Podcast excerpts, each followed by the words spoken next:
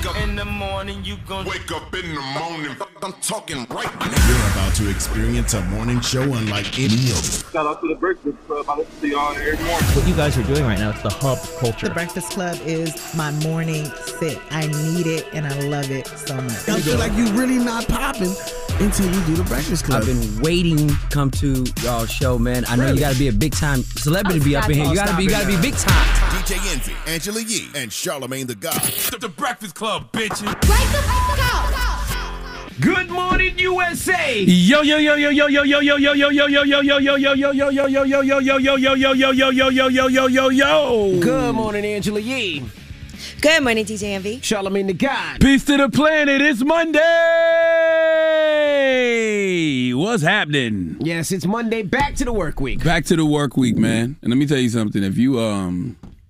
even if your team wasn't playing this weekend, Oh, which man. which which mine certainly wasn't, the Dallas Cowboys. Mine wasn't. We, we, we're not even talking about y'all. We never even thought about playing. Okay, We're not talking about y'all either. But we were in the playoffs. Okay, but a little bit. You got to say this was a little bit. You're right. This, this was this was one of the greatest It was. NFL playoff weekends Oh man. I've ever witnessed in my 43 years of existence. Yes. I mean, my God, every single game was to the wire. You Yeah. didn't know what was going to happen at the end. Like, this is why the NFL is the greatest, the greatest sport on. Yeah, it was it was a great Earth. weekend for games. Uh, shout out to everybody in North Carolina. I was out in North Carolina. I was in Stats on Saturday and then Sunday. I was watching the game at Cloud. And man, could I if, if I could just tell you that, that it, it's it's I mean I love watching the game at the crib. But when you watch it somewhere else and people are cheering and they're going back and forth, it was a great weekend for football, man. Yeah, and it's the best when it's your team playing. But, you know, It wasn't my team playing though, but I was acting like it though. 'cause, I mean, if you was a Rams fan, you had to love the ending, right? Yeah. I mean, even if even in defeat, just watching the. I don't even want to call Tom Brady livestock no more. Stop disrespecting Tom Brady by calling you- him what do you livestock. call him? He's he's Like, Jesus. they counted I think Jesus quarter. came back as a quarterback. I'm Goodness just being honest. Just being honest. I think Jesus came back as a quarterback. But the the Chiefs Bills Chiefs game last night. Oh my God, man! like, Great football. It was just a great weekend of football. If you're a football fan, Absolutely. What you And do? if you've been on sports, if you've been on sports, I actually was in Chicago all weekend, Mm. and it snowed really heavy there. I was wondering if I would be able to make it back, but fortunately, I made it back. I did happen to be in a bar in my hotel while the game was on, the 49ers versus the Packers.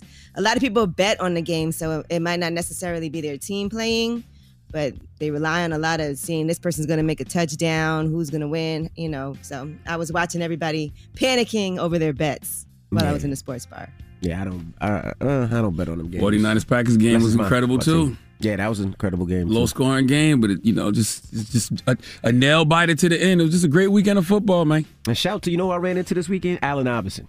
AI, AI lives down there. Yeah, out in Charlotte, man. We, we were actually all watching the game, man. Shout to AI, man. It's good to see that brother. Like I known him a long time when I went to Hampton University. Of course, he's from the seven five seven, and just always a, a, a great brother. So shout to Allen Iverson, man. Great, great, great, great. Dude. Yeah, dude. drop on the clues bombs for AI. My favorite player when it comes to NBA. My favorite player. All right, now today on the show, Jim Jones will be joining us. Now, of course, Jim Jones has the Gangsta Grillz with DJ Drama. He got a lot of things going on, so we're gonna kick it with Jim Jones, and also we have Styles P from the Lox, of course, and Havoc from Mobb Deep. They Jesus joined Voice. What? Very New York show this Yeah, morning. very New York. They have a, a, new group called Wreckage Manor, and their album is out today. So OG New York too. Mm-hmm. Hmm So we're gonna kick it with both of them in a little bit. All right. Now we got front page news. What we talking about, Yeezy? Yes, let's talk about Florida. They passed a bill which aims to ban discussions of sexual orientation and gender identity in schools. All right, we'll get into that next. It's the Breakfast Club. Good morning. Morning, everybody. It's DJ Envy, Angela Yee, Charlamagne the God. We are the Breakfast Club. Let's get in some front page news. Now, NFL football. The Bengals beat the Titans on Saturday, and also uh, the 49ers beat the Packers 13 10. And yesterday, the Chiefs beat the Bills 36, uh, 42 36, and the Rams beat the Buccaneers 30 27. Now, next week, they play on Sunday. The Bengals take on the Chiefs, 49ers take on the Rams. Boy, next weekend got a uh, a lot to live up to because this weekend was a hell of a weekend. This weekend set a different type of ball for the NFL playoffs. Sure did. What else we got, Easy? All right. Well, in Florida, the House committee has passed a bill which aims to ban discussions of sexual orientation and also gender identity in schools. If this passes, they would bar educators from talking about LGBTQ plus topics that they say are not, quote, age appropriate or developmentally appropriate for students. They've also introduced an identical bill in Florida's state senate. But, you know, according to a recent report from the Trevor Project, they're saying that LGBTQ plus youth who learned about issues um, in school had 23% lower odds of reporting a suicide attempt in the last year than those who did not. So they're calling this the Parental Rights and Education Bill, also known as the Don't Say Gay Bill. I'm wondering what the class is about though. Like, what do they what do they teach in these classes? Well, no, they they don't want you to even discuss this in classes. They're saying if it's not age appropriate to not talk about any of these topics, Hmm. and they're saying it's not quote age appropriate. So I mean, imagine if you're an LGBTQ plus youth and you just don't exist, basically. I don't I don't know if that's the case. I'm just wondering if that you know needs to be discussed in school because is my sexual orientation anybody's business? I feel like that would cause more confusion and conflict than anything with kids arguing and Well, debating. It doesn't have to be your personally, uh, but there are issues that can be discussed in school. It's something that you're going to have to deal with in real life, especially if there's LGBTQ plus youth in the school. So Yeah. they said, and they've done studies that show that if you don't learn about those issues, it does increase the risk of attempting suicide. Yeah, if anything, I think they should have classes that teach people how to be tolerant of each other and their and their differences, letting you know that you know there are people out there that you know may not identify sexually as you do, but that's cool, that's fine. If anything, I don't know. I just want to know. Well, the, they I just want to know to what the discussion would be about. Like, like what would they be discussing? Is what I would I would mm-hmm. want to know. I mean, there's people in history who've identified as LGBTQ plus, so you can't, you know, you wouldn't be able to discuss that. You wouldn't even be able to bring it up. Why you can't not? even say gay, because that would be what this bill would mean. Yeah, but I could still discuss what discuss- I, I could still discuss what they did. Because you know the reason I say that is because when you're talking about a heterosexual person and you talk about what they did in history, you don't say, "Oh, this person was heterosexual and you know they discovered America." You don't discuss it like that. Well, I just I think that because statistics show that these kids do exist in schools, and because it does show that if these issues are discussed, it could help children feel more comfortable, especially if that's how they identify. And this is the real world. As I, I said, don't they- know they- how you could not. That's why I said they should have classes that teach people how to be tolerant of, of each other and their differences. Period. Like that's race, you know, sexuality, gender, everything. What what what grade level were you say? Did you say? Um, the, they're talking about middle school stu- uh, students and higher. They're saying it's not age appropriate. Nah, they they can't pass that bill. I mean, middle mid- middle school students. I mean, kids have so many questions. I mean, if I was in middle school and I wasn't familiar with something or didn't know something, wouldn't you ask? You, you Um, wouldn't be allowed to depends. discuss it in school. Wouldn't you ask? I mean, I don't know. It depends. Well, that is your front page news. All right, and I want to send a rest in peace to uh, police officer Jason Rivera. Uh, he was murdered in the line of uh, duty in New York. I think it was on uh, Friday, Thursday or Friday. He was only 22 years old. Oh, that was horrible. That was in Harlem, right? in Harlem. Oh, yeah. man. And also, uh, you know, uh, Wilbert Mora, his partner, is still in critical condition. He was uh, also shot uh, in Harlem. So I just want to say rest in peace to, to Jason Rivera and condolences to his family. Uh, very sad situation. Very, very sad. All right. Now get it off your chest. 800 585 1051. If you need to vent, hit us up right now. Phone lines are wide open. Again, 800 585 1051. It's the Breakfast Club. Good morning. The Breakfast Club.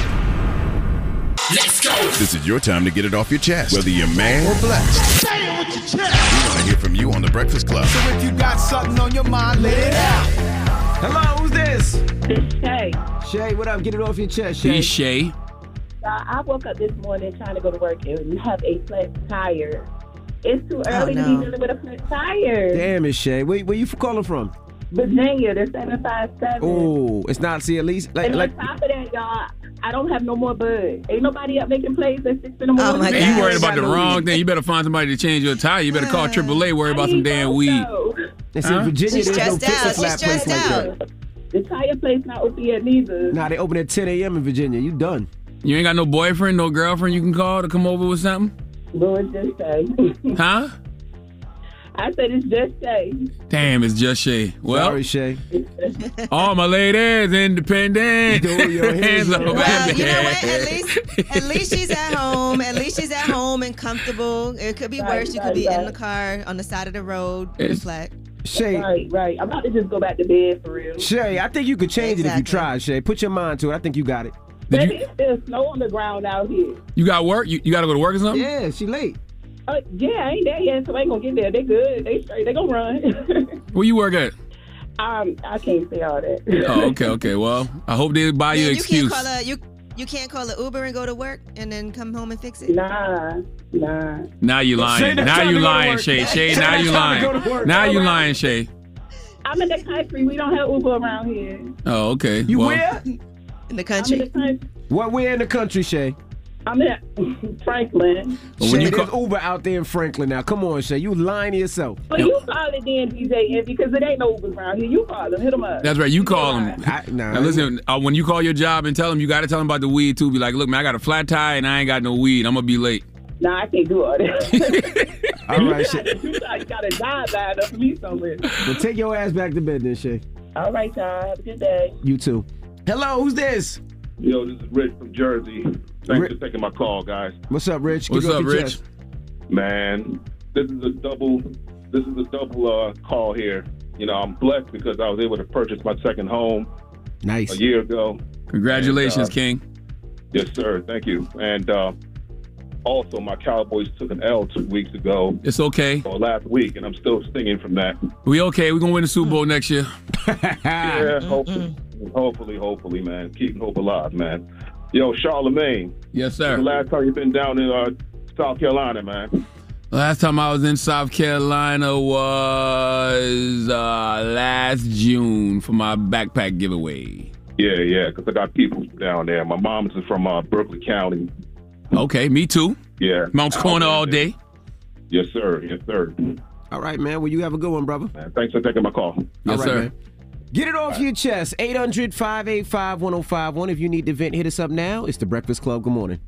The Breakfast Club. Wake up, wake up. Wake your ass. This is your time to get it off your chest. Whether you're mad or blessed, we want to hear from you on The Breakfast Club. Hello, who's this? Hey guys, it's Sandra, the Haitian therapist. Sock Hey, Sandra. Get it off your chest, mama. I want to talk about Regina King and her son's suicide. Oh, so man. sad. Mm, so sad. Yeah. It was very awful, and I know people say you have to check up on your, you know, friends and strong friends, but the reality is, if someone wants to do that, they're gonna hide it from you. The thing I think the best thing to do is to just normalize going to therapy or going to the emergency room if you really feel like you're unsafe. People like to talk about rags to riches, but they never talk about like you know struggling with depression. And I think that the more we normalize talking about depression and feeling sad and you know checking yourself into the the psych unit, then people will feel okay to talk about it.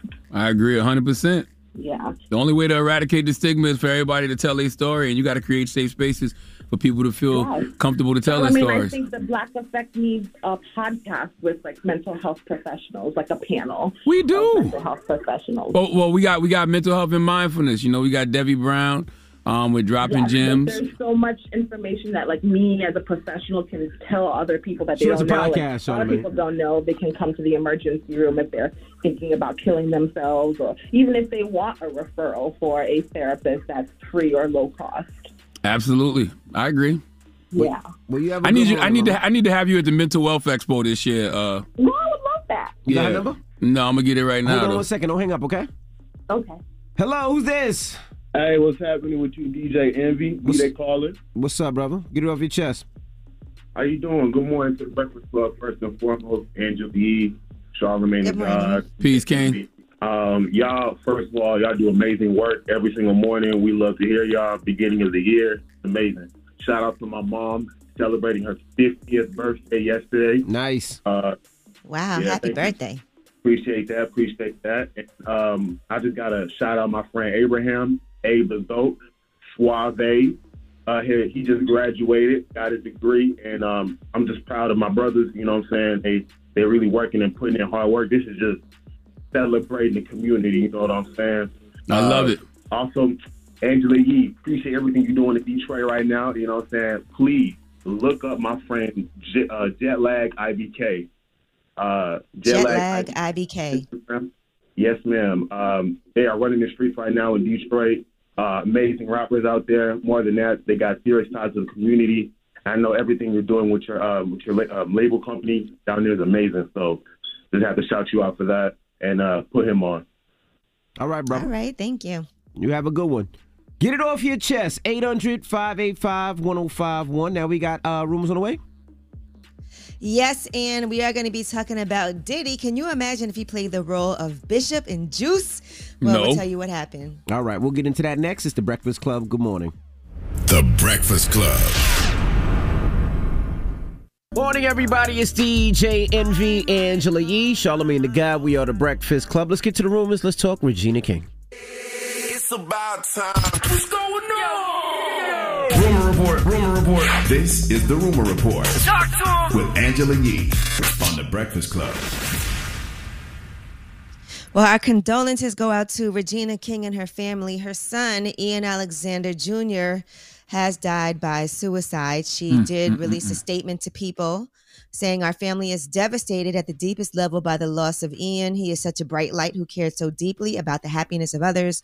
Our family asks for a respectful consideration during this private time. Thank you. He just turned 26 on Wednesday, and he was her only child as well. Wow. Sending their family healing energy. We was just having this conversation on the air Friday. You know what I mean? When we was talking about the Kevin Gates situation, and that's why you Mhm. just got to be kind to people because you never know what somebody's you know going through internally. So just sending Regina King and her family healing healing energy for sure.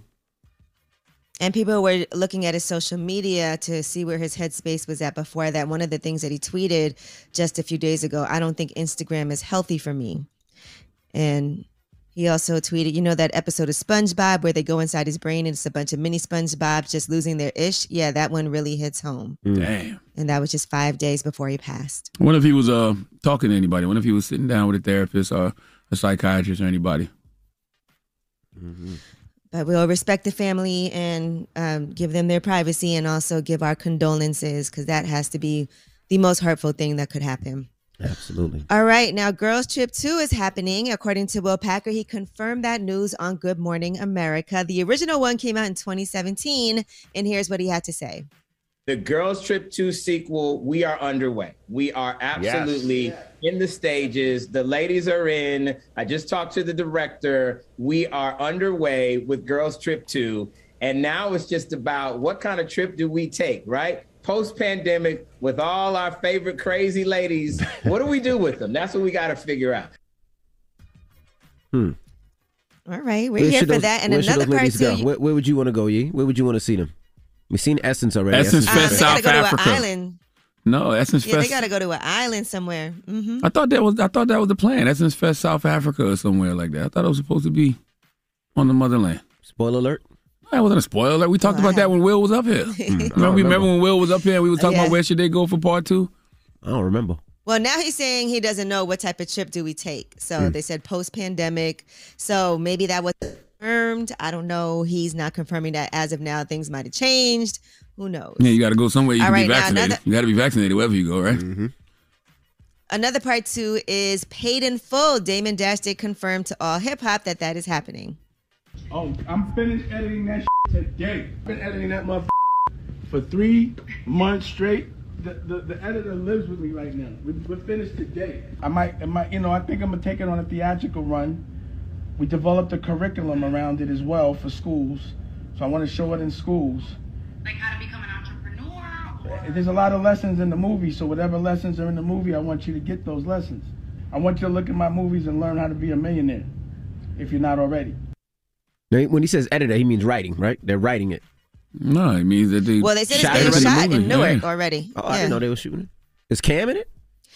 Cam died. Well, no, Cam, I don't- Cam would be old in the movie now, right? 'Cause it- wasn't the movie based on a real story? Yeah, but I mean, the story Alpo just got killed a couple of what a couple of months ago. So I'm Yeah. sure it would have to be the whole thing towards that, right?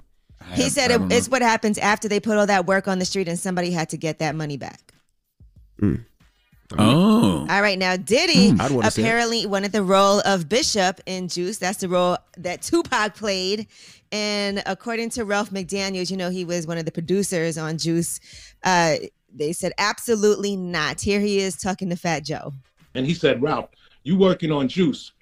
I want to be Bishop. And I was like, but we got somebody to be Bishop already. That's the only one that's casted is Tupac.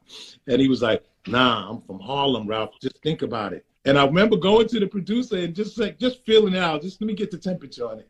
And he was like, Absolutely not. Absolutely not. We already got Pac. That's the only person we have. And and Puff just got fired from a from a unfinished business. That was the name of the movie, unfinished business. And we know him. He can't he can't come on this set. So I was like, all right, all right, no problem.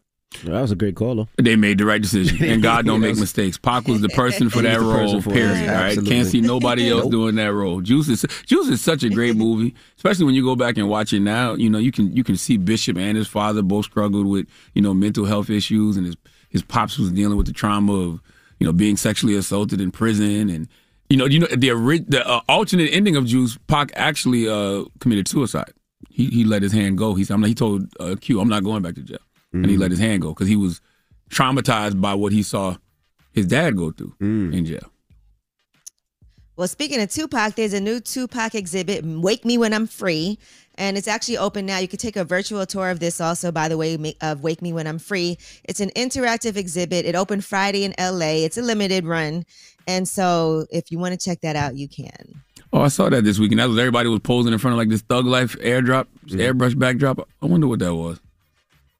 Yeah, it explores Tupac's time in the studio, the works that he produced, the controversy they courted.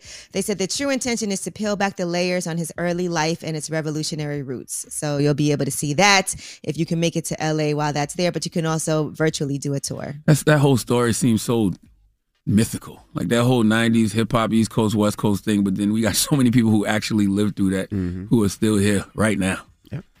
But it just seems so mythical. All right, well, uh, I'm Angela Yee, and that is your rumor reports. All right, now we got front page news next. What are we talking about? All right, the Arizona Democratic Party's executive committee has formally censured Senator Kyrsten Sinema. We'll tell you what that means for her. All right, we'll get into that next. It's the Breakfast Club. Good morning. The Breakfast Club. Your mornings will never be the same. Our audible pick of the day is the perfect day to boss up. This is Rick Ross's guide to building your own empire. Now listen up. Your first 30 days of Audible are free when you sign up at audible.com slash. It's DJ Envy Angela Yee, Charlamagne the God. We are the Breakfast Club.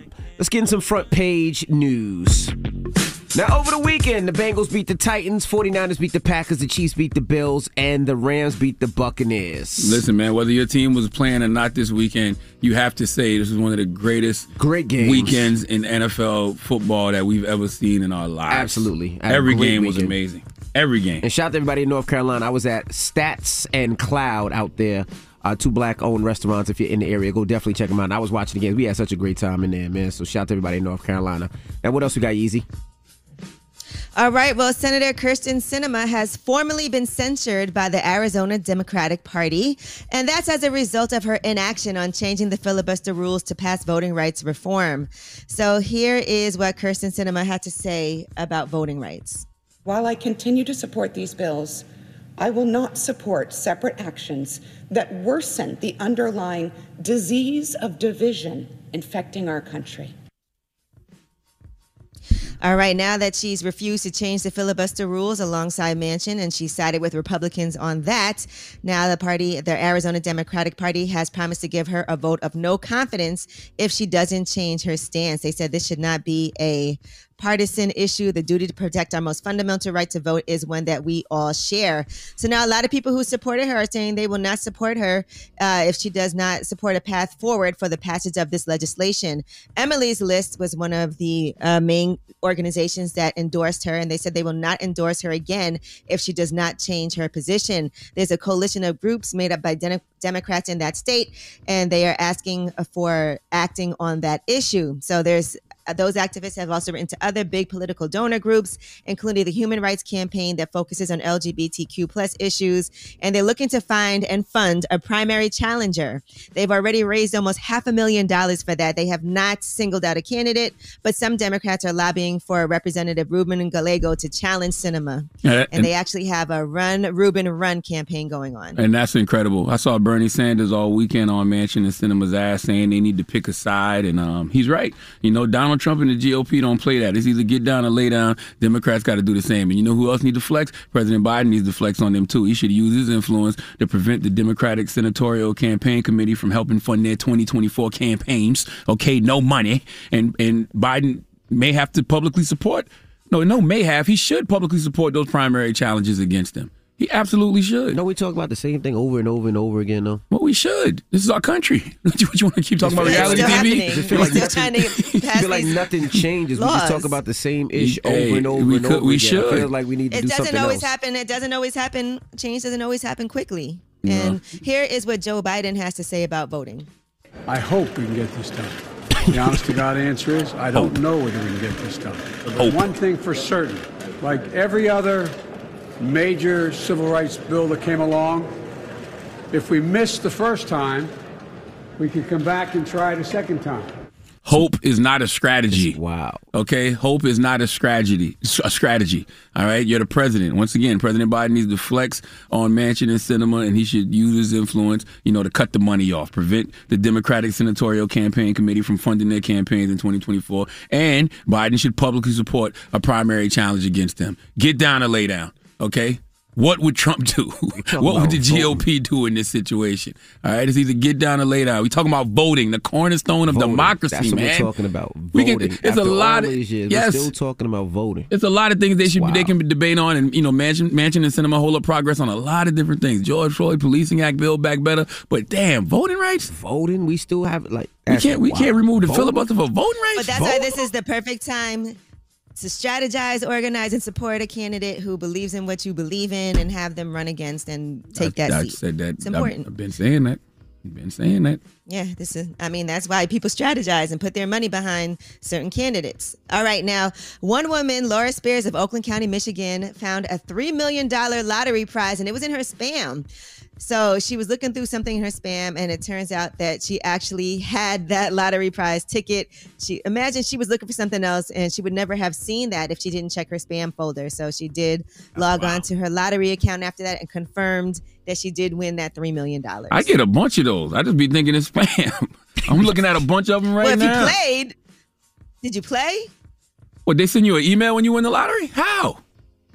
When you buy a lottery ticket, how can they send you an email? email I guess it's a different You don't game. pay- you don't put your- No, you don't just- put your email in. I you be buy lottery tickets all the time. Twenty dollars, quick pick, cash value. That's what Yeah. we do. You know, Mm, must be another game. I need to hear more about this. It was a three million dollar Mega Millions prize, and this is in Michigan, the Michigan lottery. How they got her email though? So she bought. She actually bought her winning ticket online at MichiganLottery.com. why. So bought- that's how she ended up. Oh, buying it. She bought it okay. online. Bought it online. I'm Okay. buying all my tickets online now because half the time, sometimes I just forget to check the numbers. I'm buying them all online. I see now. stuff right now. Claim Lose 25 free chips.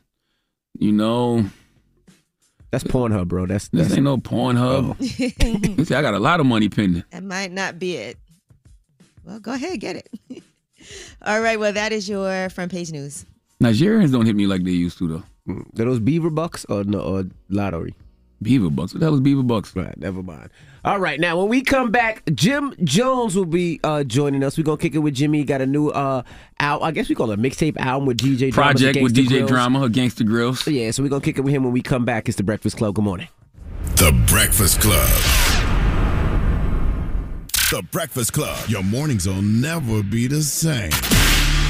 Morning, everybody. It's DJ Envy Angela Yee, Charlamagne the God. We are the Breakfast Club. We got a special guest in the building. Yes, indeed. Capo Jim Jones. What's up with my guys? What's up? New um, mixtape out right now, the Gangsta Grillz. Right now, We set the trends. DJ Yes. Drama, Jim Jones. shouts to drama.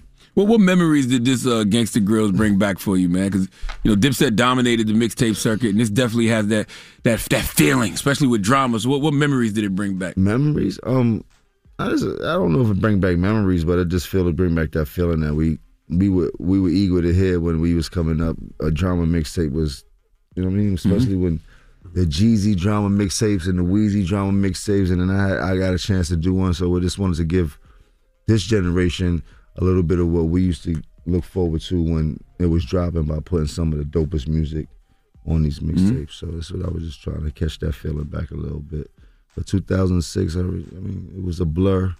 I don't really try to. Try to so you know when y'all put out like the Dipset Volume Ones and Twos and diff- Threes, nah, that's, what I was talking about. That's different. The, the, the Yeah. Dipset, the Dipset mixtapes, we we broke ground with that. Like we started something new out here when we were uh, creating whole mixtapes with original music. They were actually albums back then. Um, but we didn't know how to skip the labels and put them out as fast as we wanted to. But those were the perfect tools that we would use to market and promote our albums that were coming out. But the uh, we seen people make millions off of the mixtapes in the streets. That was back then. My man Brazzy used to do like a hundred thousand dollars in two days off of Dipset mixtapes right on 145th Street. Man, it was ten dollars a mixtape. They was going Damn. through them.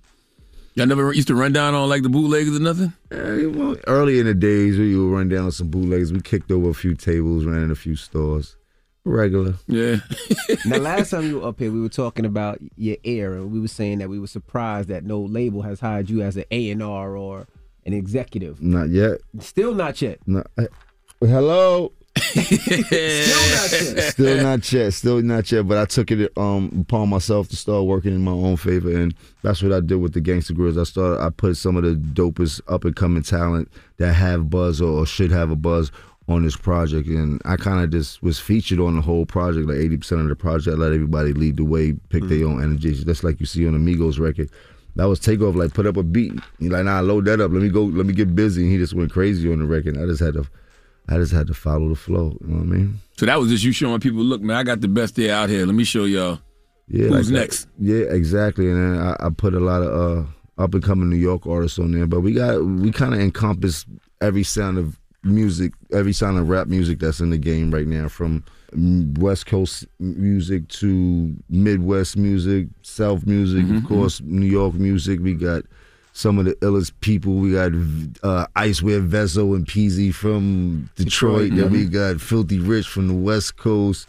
Um, we got the Ross Swiss, Connie Diamonds, OP, uh, Dusty Locane, Ditta, Dice Peso, King Street, Yellow Tape, Pap Chanel. She from Atlanta, but there's just so much young artists, and I always wanted to do a project like this, but didn't know how to kind of get it in. And Peso was like, "Yo, I think it's time for you to do a drama. You got a drama number? You should hit him. See if you." want." I hit Drama immediately when he said that. It made all the sense. And Drama was like, "Run it."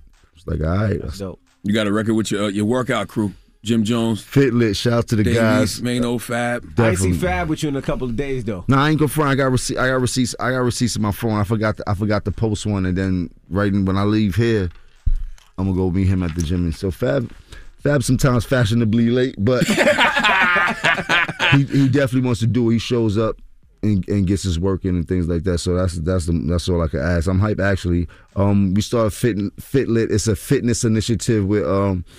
We're gonna give you a different experience in the gym. I own a gym in New Jersey, Iron Rain Fitness. So we're about to get a little renovation, but it's called FitLit. We're going to change your experience to come into the gym feeling like you're working out, to come in the gym and feel like you just went to a party and all things. And so, Envy, if we, I don't know how much you charge the book, but we might have to come and book you to do the DJ. We're going to have hosts. We're going to have some live performances. Your your bottle of water might have sparkles on it. We're gonna give you a feel.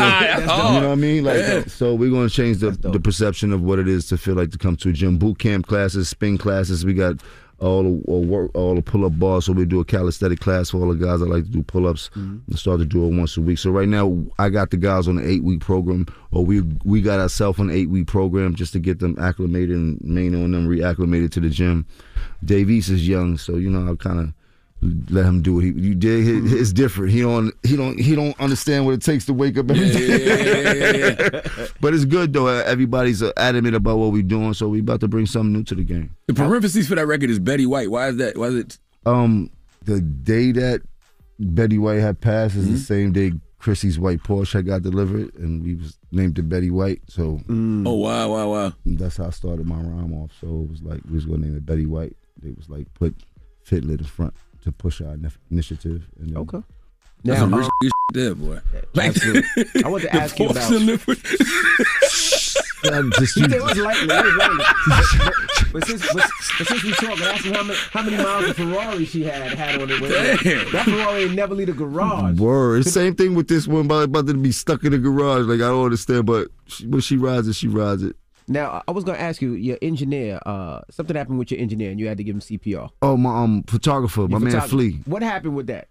she- Miami cooling out, and I don't know, man. Just turns around and somebody screaming my name. My man Flea was not doing too good. He wasn't responding. He was past. He was incoherent. So everybody knew Just- you knew CPR. Cause no, why would they call your name? Why they I- yo, bro, yo, bro, I, yo, bro. For the life of me, I don't know why they. That's why I keep saying that. I was like, God, they, that's why I be like, it's a God, because it's only got to be that got to happen in that sequence for God to put His hands on me and I put my hands on Him, because they didn't run to the ambulance. None of That's what I'm they saying. called the ambulance after they called me, and I was like, call the ambulance. Like, what? What are we doing here? Like, yo, but God bless. Something happened that I jumped into action.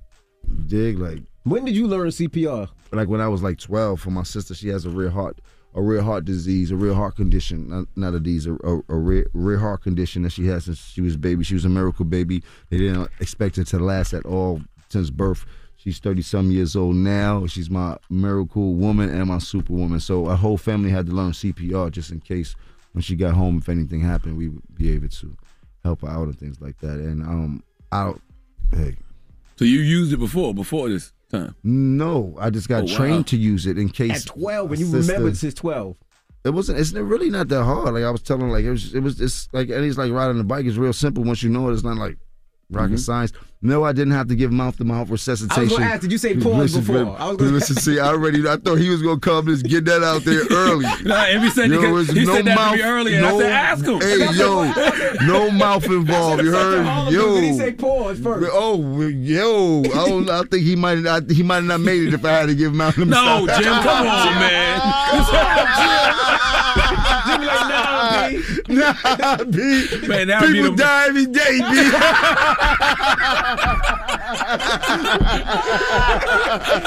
that would be the most Harlem ever, yo. Yo, not super Harlem.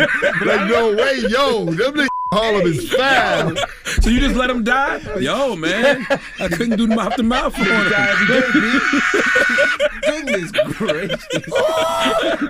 Nah, God bless, God bless. We could we could joke about this, man. Yeah, We definitely, but I encourage everybody to go learn CPR. It's a quick course. I think it's a couple of hours to get you certified, and it's something that'll stick with you for life. You never know where you m- might be at to where you can lend a helping hand.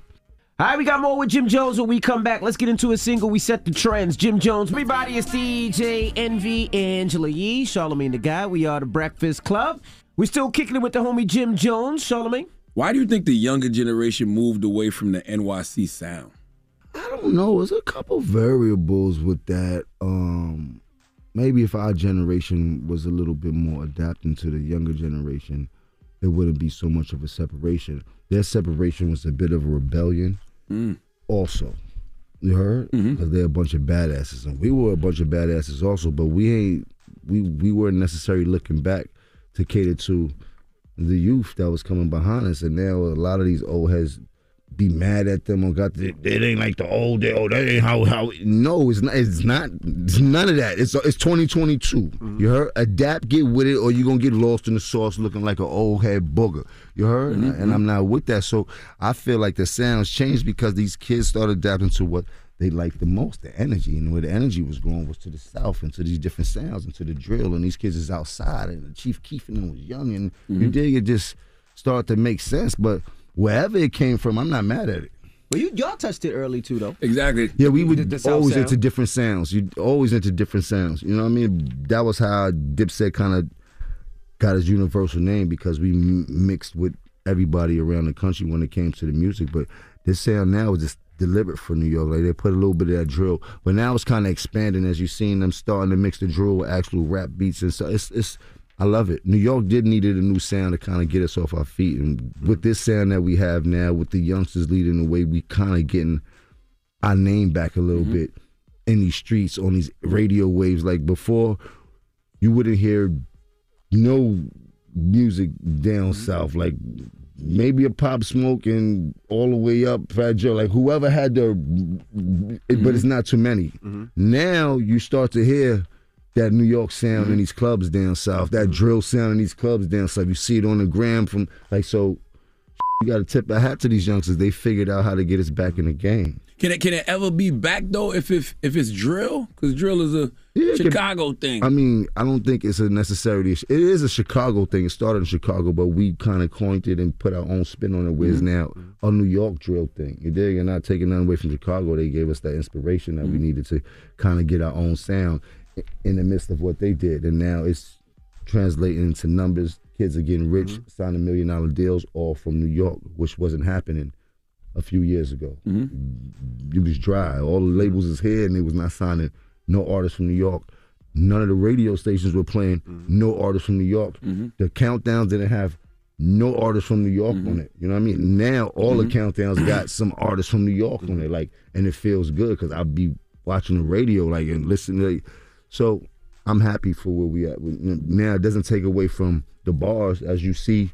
You still have that authentic feeling music on the Gangsta Grillz, even though I got all the youngsters on it. Mm-hmm. Like New York is New York. You can't take that New York sound nowhere. Like you dig? If we make a record, it, you can make a record for New York, me Fab, and in, in New York, that record is going to mean something. We're going to be able to perform that record anywhere in New York. New York has its own sound. You got to get hit with it. But now we got a little bit more commercial with the drill, and it's bringing it back to some money for us. You know what I mean? So I encourage the kids to keep digging. What do you tell these young artists, man, especially when it comes to the streets? Because these little kids be wilding out here. It seem like Ten It's like- times it- it worse. gets- so even making an investment in them, it's like it's risky because you just don't know what could happen. Uh, it, it it is very risky. Um, hey, I hey, listen, I've I've I've had it. I've come up different. So for me, preaching to them, it's a little bit. I want to give them the proper advice.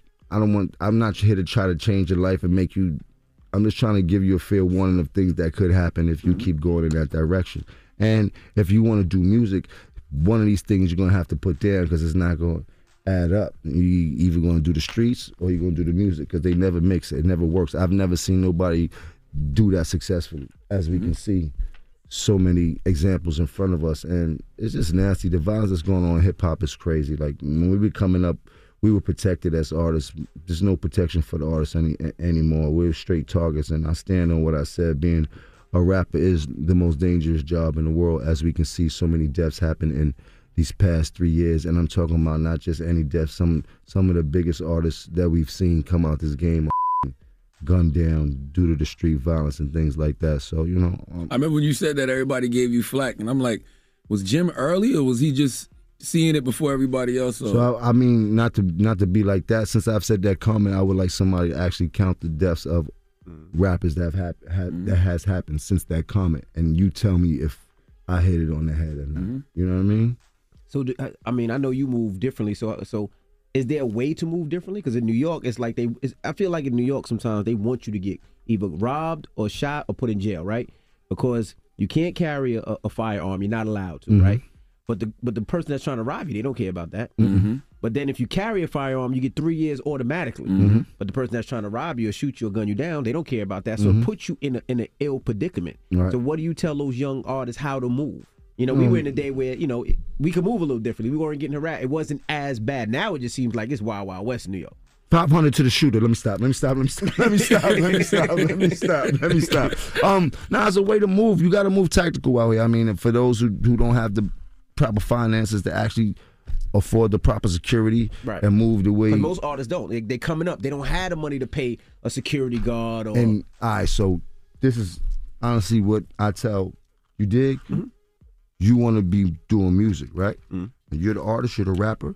These dudes around you got to take you as the most important thing in this group, right? Something happens to you, nothing's ever going to amount to nothing for them. Like they're not going to get to where they would like to go by using you as their vessel. Mm-hmm. So therefore, they have to hold you in high regard, the highest regard of all. So if there's something that you were used to carry, they have to carry it for you.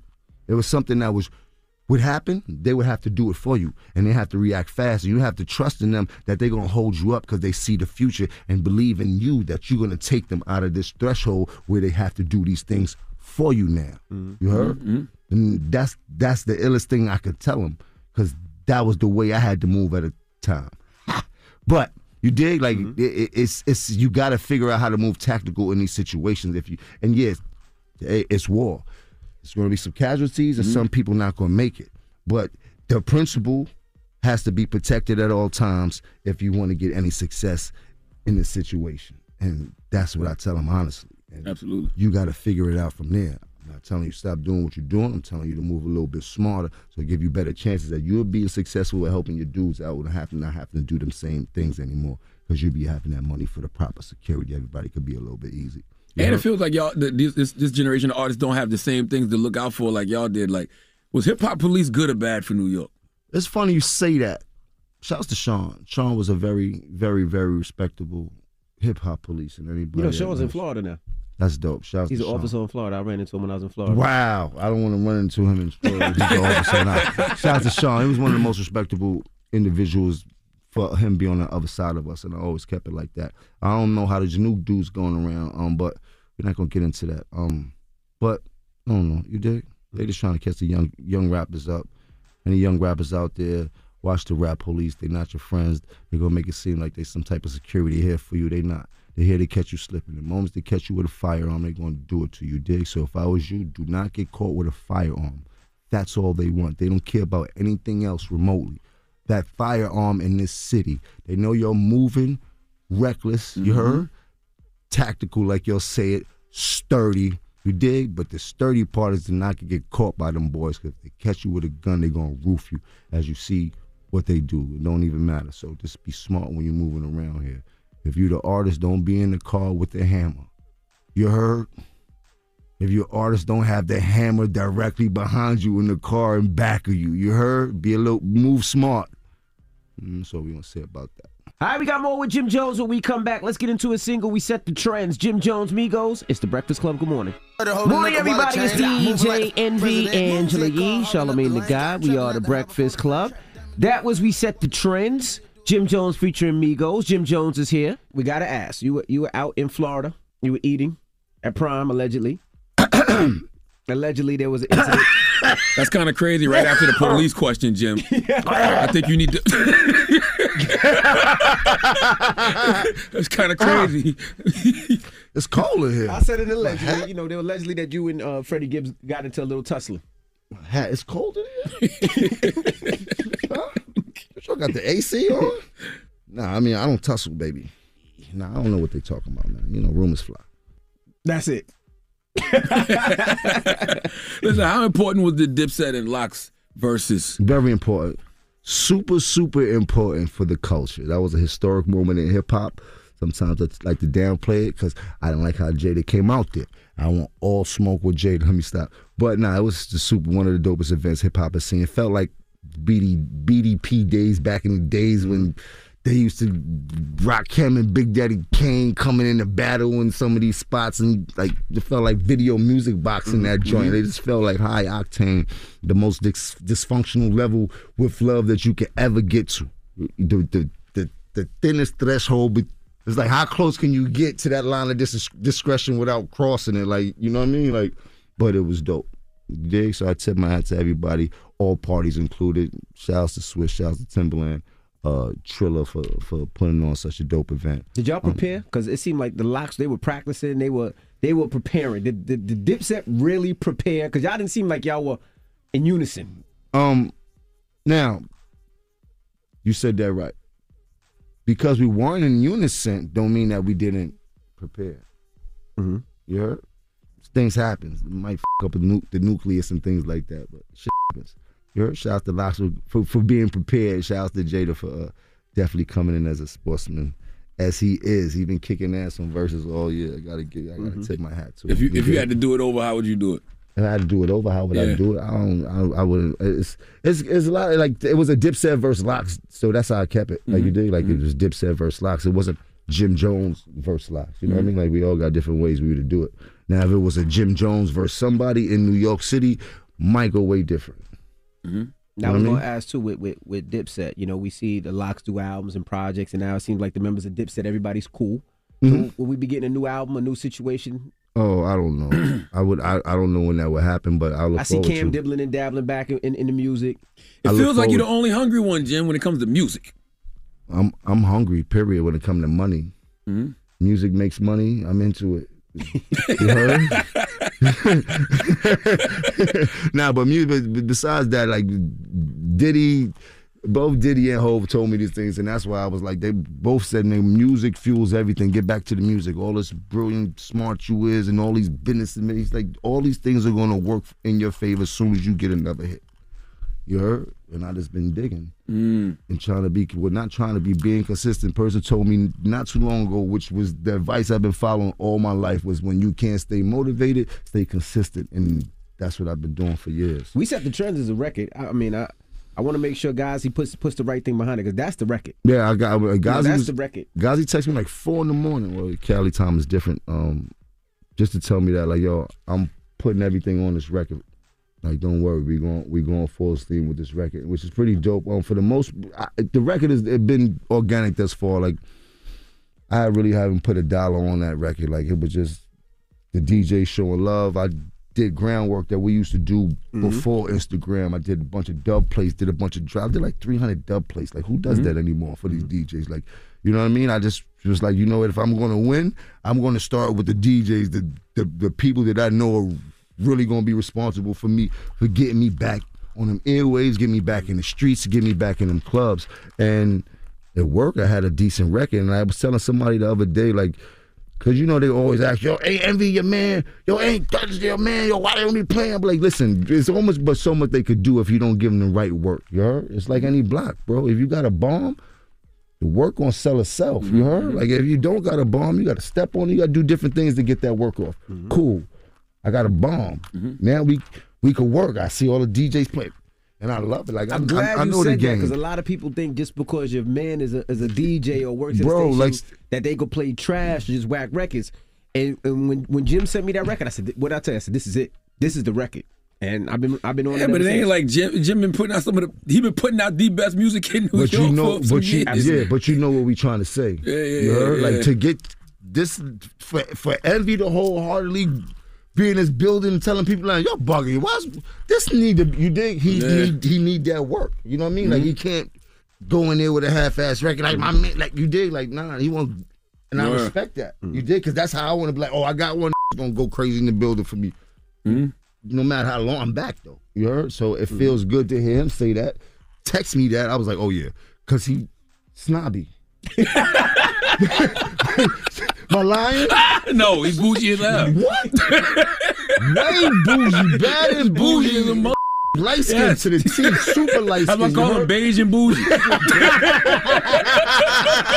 Hell yeah. So when you get envy, like, nah, you got one, you like, oh, yes, you did. Because then I know all the people in this industry that think like him, that in them positions like him, Mhm. thinking just like, oh, Jim got one.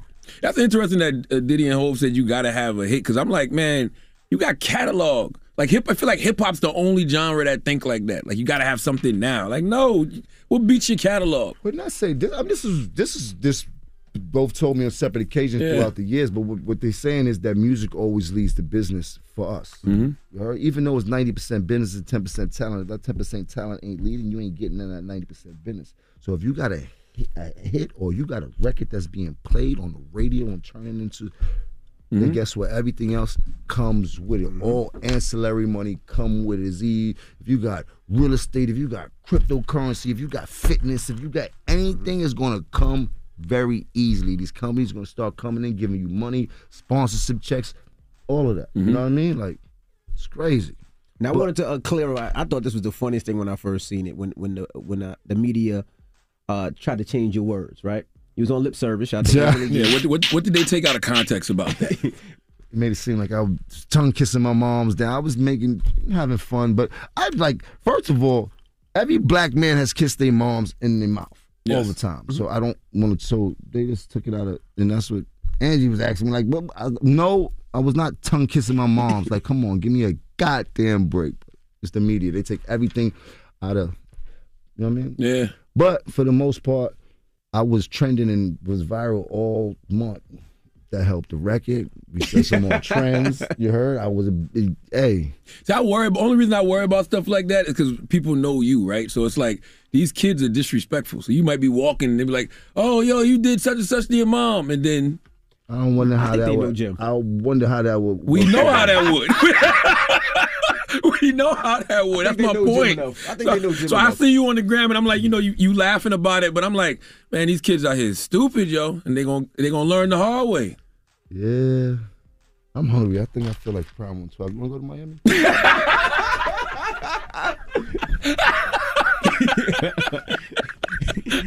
oh my goodness. Now you know, going back to that. I was surprised. Now you know what? Let me leave it alone. I was I was waiting for the, me and Charlamagne waiting for the footage. We what footage of what? Nothing. I'm hungry. I want to go to Prime 12. That's what I'm saying. You waiting for what? But you know what though? All jokes aside, it's a part of us, right? Even though we, we don't want that, but we don't want to see nobody and no problems. Nobody. No, it's love. Jim in the gym a lot. So you want to see a little bit. you just want to see a little bit. I'm trying to get an action movie, man. That's what I'm doing. I'm trying to get an action movie right now, man. Somebody call me, man. Uh, mixtape, we call it. An We set the trends. We set the trends. Yes. DJ Drama Gangsta Grillz is out right now. Make sure you stream it. Yes. And we appreciate you for joining I us, brother. appreciate y'all. New York City, you already know. Dipset for life. Vamping, not camping. I love y'all. All right, it's Jim Jones. Shouts to Melly Matrix. It's the Breakfast Club. Good morning. It's time, time, time. She's spilling the tea. This is the Rumor Report with Angela Yee on the Breakfast Club.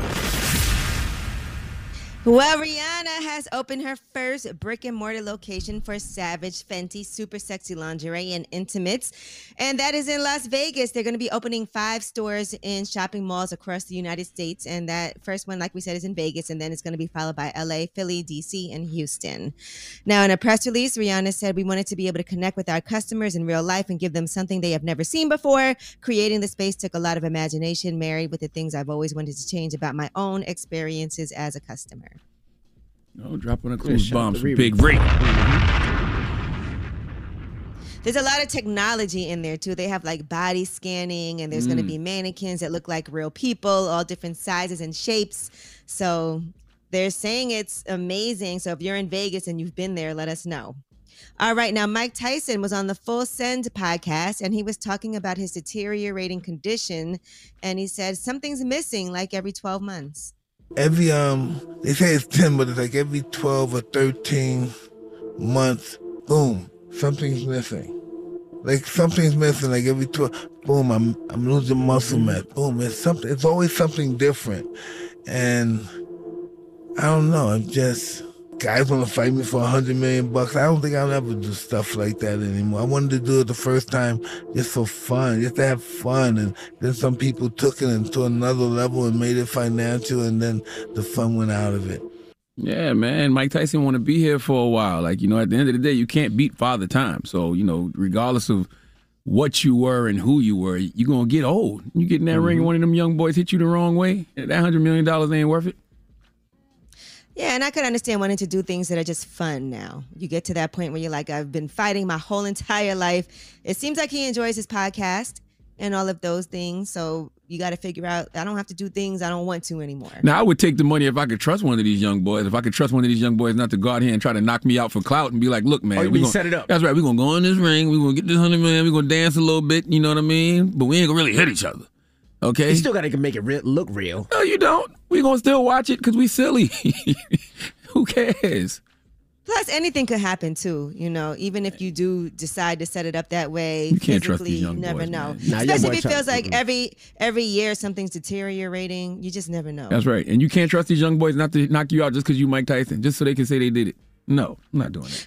All right, now Princess Love is saying that she'll be officially single in August. She posted officially single August 2022 legally. So, you know, Princess Love and Ray J got married back in 2016. They have two children together. She first filed for divorce in May of 2020. Then she dismissed that divorce filing. Looked like they had made up during the quarantine. But then Ray J filed for divorce in September of 2020. Then they dismissed that one in February of 2021. Then it seems like they worked things out, but now he filed for divorce. And this is the third filing for divorce back in October of 2021. Now, while she's posting that, Ray J is offering to fly out whatever girl sends him the freakiest pictures. So he went on his Instagram live, Wow. and here's what he told his followers. I'm gonna keep looking. I need all the freakiest pics coming to my page. I'm doing a freaky Friday, Saturday, and Sunday pic.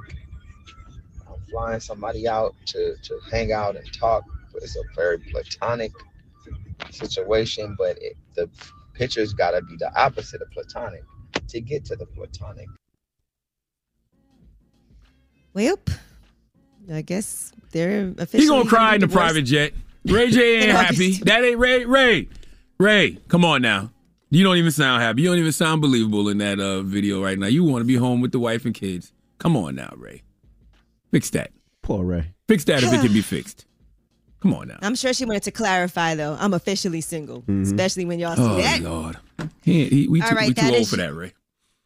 That is your rumor report. All right. Now, Charlamagne, who are you giving your donkey to?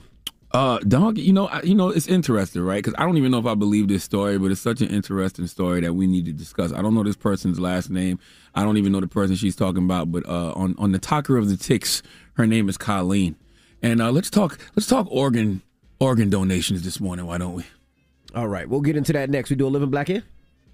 We doing it here? What is living after, black? After donkey. Oh, Okay. living black. Yeah, all right. Okay. So donkey today's up next is the Breakfast Club. Good morning. Wake, wake up, wake up. Get up, wake up. You're checking out the Breakfast Club. Hey, what up, y'all? It's DJ Envy here. It's all fun and games till someone screenshots your message. Say goodbye to morning after guilt with DatChat. This new encrypted social platform can help you stay truly private. No screenshots, recordings, or leaked messages. Get DatChat for iPhone and Android at the App Store or find it at datchat.com forward slash. On February 23rd, get ready to join in a celebration of all things black. iHeartRadio Living Black 2022 empowered by AT&T. Paying homage to the creators, artists, actors, and black leaders who are shaping the culture. And telling the untold stories that make the black experience so rich and meaningful. With performances by Hey, it's Lizzo. Lizzo. Hey, what's up? This is Big Sean. I got a million trillion things I'd rather do. Big Sean. Lord to a fall. Hey, what's up? It's her. Yo, what it do is the big bad, big speaker money bag, yo. Moneybagg Yo. And Ari Lennox. Keep your eyes on me. Eyes on me apply. We'll take you to the kitchen table with Saweetie and Tabitha Brown. Check in with the LGBTQIA acceptance brunch. We'll shine the spotlight on phenomenal black women entrepreneurs. Sit in on a black family game night to talk about what keeps relationships strong. strong. And have an open, honest, and much needed conversation about mental health in the black community. Special appearances by It's your boy J. Cole. What's good, y'all? I'm Alicia Keys. This is your boy John Legend. It's the Breakfast Club. Partner Big Boy and more. You'll be able to watch live on TikTok. And listen on iHeartRadio stations across America on February 23rd. I cut. Fade to black. Don't miss. Don't miss. Don't miss. iHeartRadio Living Black. Empowered by AT&T. Hey. That's right. You can check that out Wednesday, uh, February 23rd on TikTok and broadcast on iHeartRadio stations nationwide. Performances from Lizzo, Big Sean, H.E.R., Moneybagg Yo, Ari Lennox, and more. All right? Yeah. You don't sound excited, guys. Who's not excited? I am excited. All right. I know the I'm part that I did. I I really loved and enjoyed doing it. I talked to some uh, small business owners, black women who had some small businesses, and they came to my coffee shop in Brooklyn. We had an amazing discussion, so that was dope. And you know what I'm talking about? My favorite subject, mental health, with my good brother uh, Jay Barnett. Dropping the clues months for Jay Barnett and some others. Okay. Yeah. Mm-hmm. All right. Well, me and the wife are talking relationship stuff, so I can't wait for you guys to check it out. All right, now let's get to that donkey. We only do it at the same time every day for 12 years. It's time for Donkey of the Day. This is our 12th year. all that shit around your eyes. They want this man to throw them blows, man. They waiting for Charlamagne to tap these gloves. Let's go. They had to make a judgment of who was going to be on the donkey of the day. They chose you. The Breakfast Club, bitches. Who's donkey of the day today? All right, we're here. All right. Donkey of the Day for Monday, January 24th is a story that I've read in The Sun, uh, and it's made its way to the NY Post and other outlets. And I must say, even though the story is highly entertaining, I simply don't believe it. Not at all. Okay, and I'm not sure who gets the Donkey today in this situation. Uh, is it the alleged giver? Whose name is Colleen, or is it the alleged receiver boyfriend whose name hasn't been revealed? Which is all the more reason why I don't believe this story. Now, I know what you're saying, Uncle Charlotte, Brother Lenard. Why are you giving Donkey of the Day out if you don't believe in the story? Because to me, Donkey of the Day has never been about the individual or individuals. It's about the idea. Okay, it's about people getting the credit they deserve for being stupid, stupid ideas, but actually getting the credit they deserve for doing stupid things. Okay. Uh, I believe this story, if real, falls under that category. But I feel like they have collectively earned a hee haw together, maybe. I don't know. Now, salute to all the organ donors out there. Drop on the clues box for all the organ donors, man. All right, you are appreciated. Okay, donation of organs is such a selfless act that doesn't get celebrated enough. All right, Snapple fact experts say when you donate organs and tissue after you die, you can save or improve as many as 75 lives.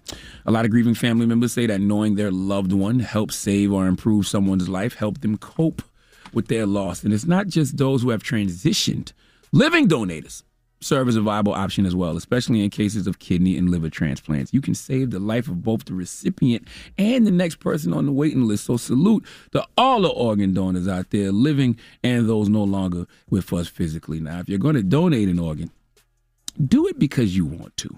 All right, do it because it's the right thing to do. And if you and a person have a relationship, doesn't matter what the relationship is, okay? Family member, friend, in the case we are discussing today, boyfriend and girlfriend, all right? Don't do it. And if things don't go right with the individual, you are constantly reminding them of what they have, you know, what you have done for them. All right.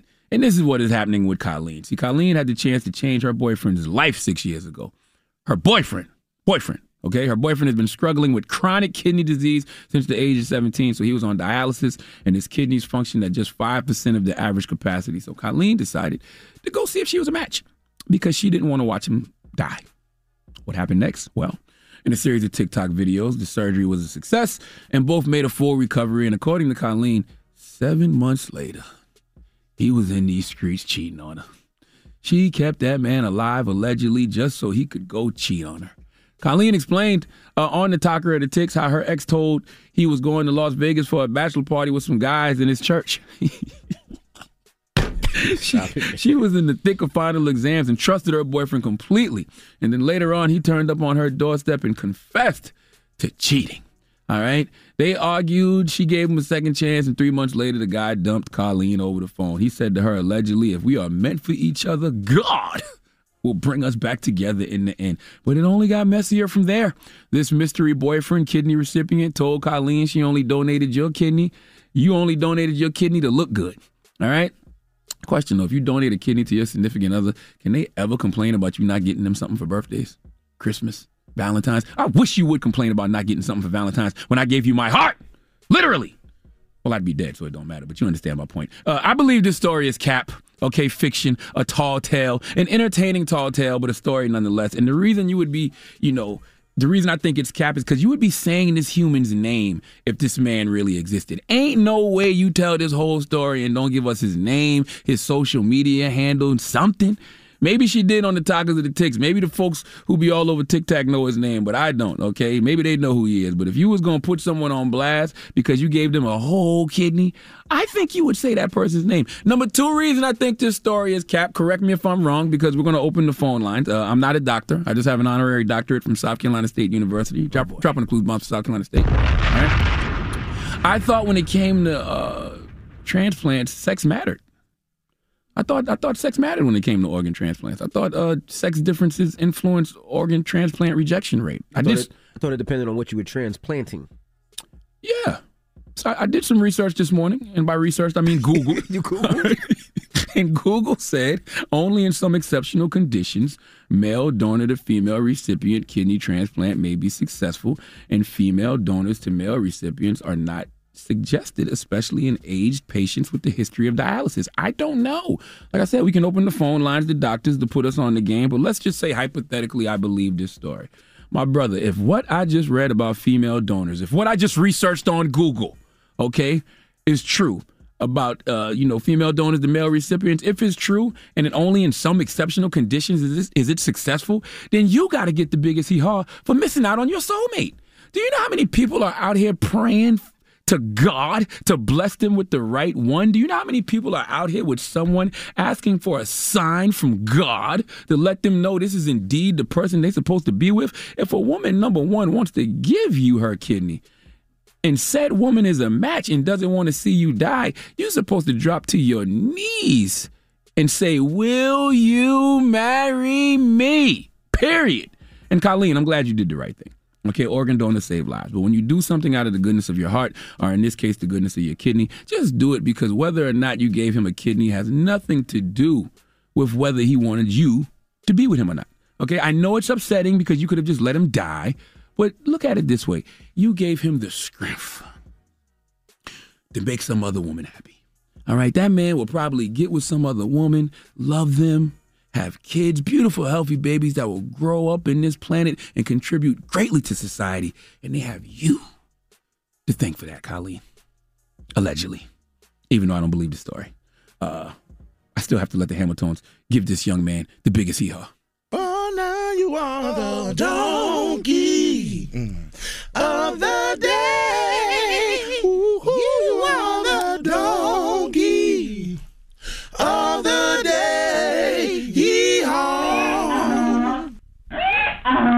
I don't believe this story, by the way. I think it's cat, but uh, nobody cares about the truth when the lie is more entertaining. And um, con- the- content is king. What's the question? The question is should you be donating kidneys to your boyfriend? don't you think that's a little bit much? Did she ask for it back though? Because I would want mine back. You break up with me, now I need that back. I need, my, need that I don't back. think it's a warranty on the kidney. Nah, I need bro. that back. I don't think you Nah, keep I the receipt on the Nah, kidney. nah, I need that back. You got to give me. Come on, bring that back. I don't think you keep the receipt on the kidney, man. All right. 800 585 1051. I just want to know what people think about this situation. I really do. Call us up right now. Let's talk about it again. Because did he owe her anything? Did he owe her a life? Yes. I need my kidney back. Did he did he did he owe her, you know, to be with her for the rest of her life? I think he should have, but did he really owe her? No. She did something out of the goodness of her heart and or, or the goodness of her kidney. He's alive. He decided to move on with his life. No, I did that because I thought we were going to be together. Well, we're not together. That's why you should have got the ring first. He was about to die. That is true. I got to keep you alive to get married. Yeah. And then, wow. Yeah, I kept you alive to get married, and then you. Let's discuss. All right. 800 585 1051 is the Breakfast Club. Good morning. The Breakfast Club. It's topic time.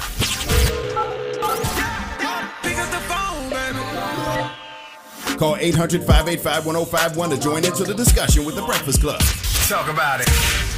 Morning, everybody. It's DJ Envy, Angela Yee, Charlamagne the God. We are the Breakfast Club. Good morning. Now, if you just join us, Charlamagne gave Donkey today to who? There's a guy, allegedly, uh, who's a boyfriend of a woman named Colleen. Colleen is 30, and she was on the talker of the ticks, and she donated a kidney. She donated a kidney to her ex-boyfriend, and then claims that he cheated and dumped her just 10 months later, and accused her of going ahead with the transplant uh, just to look good.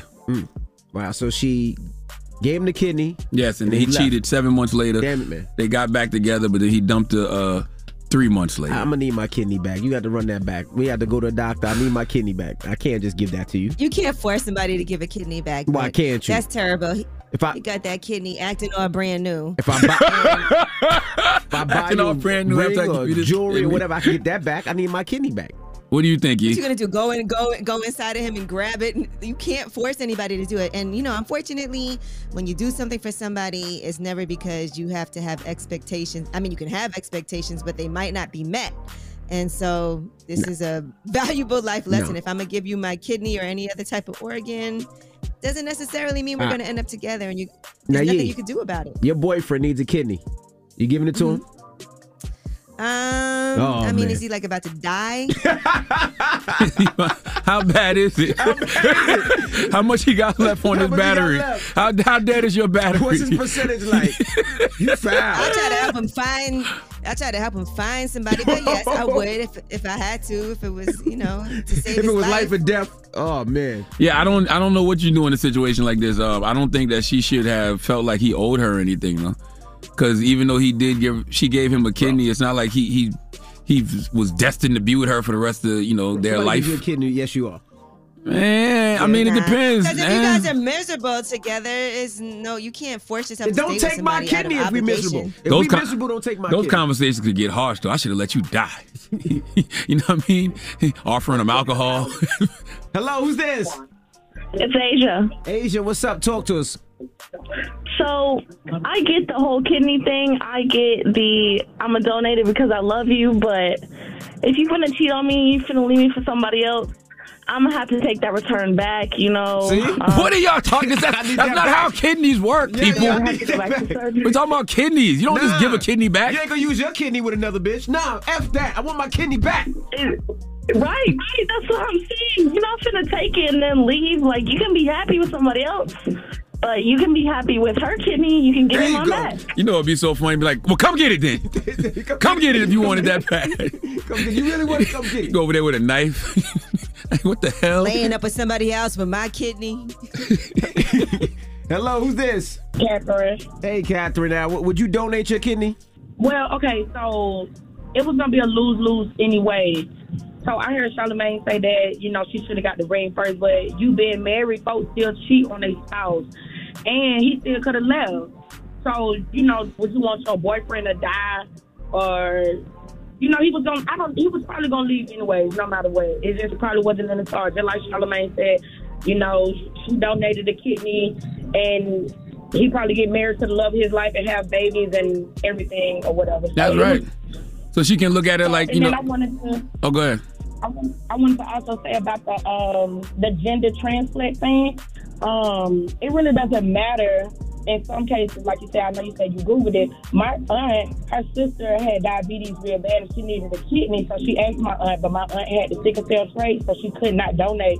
But she, um, the next person was her brother, and it was a successful transplant. Now, hold on. It's 2022, so I have to ask. Was her, did her brother used to be her sister? No, no, Okay. not at all. Okay. All right. Well, thank you, Mama. Are you welcome? Y'all have a good one. I mean, I'm sure they come. Aren't they taking pig parts now too? what? what? I don't know, man. I just Last asked. week did we talk about a pig that gave a heart or Yes, something? but yeah, but I don't know if the pig was. I, I don't think the pig heart stayed in the human that long, though. Did it? I think he's still in the human. I don't know, man. All right. 800-585-1051. Now, doctors Charlamagne gave here. Donkey today to who? Uh, her name is Colleen on TikTok, and she said she donated a kidney to her ex-boyfriend, and she claims he cheated and dumped her just ten months later, and accused her of going ahead with the transplant just to look good. I don't believe this story, by the way. All right. 800-585-1051. What would you do with the Breakfast Club? Good morning.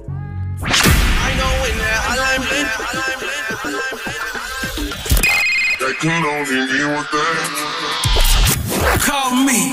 Add your opinion to the Breakfast Club topic. Come on. 800 585 1051.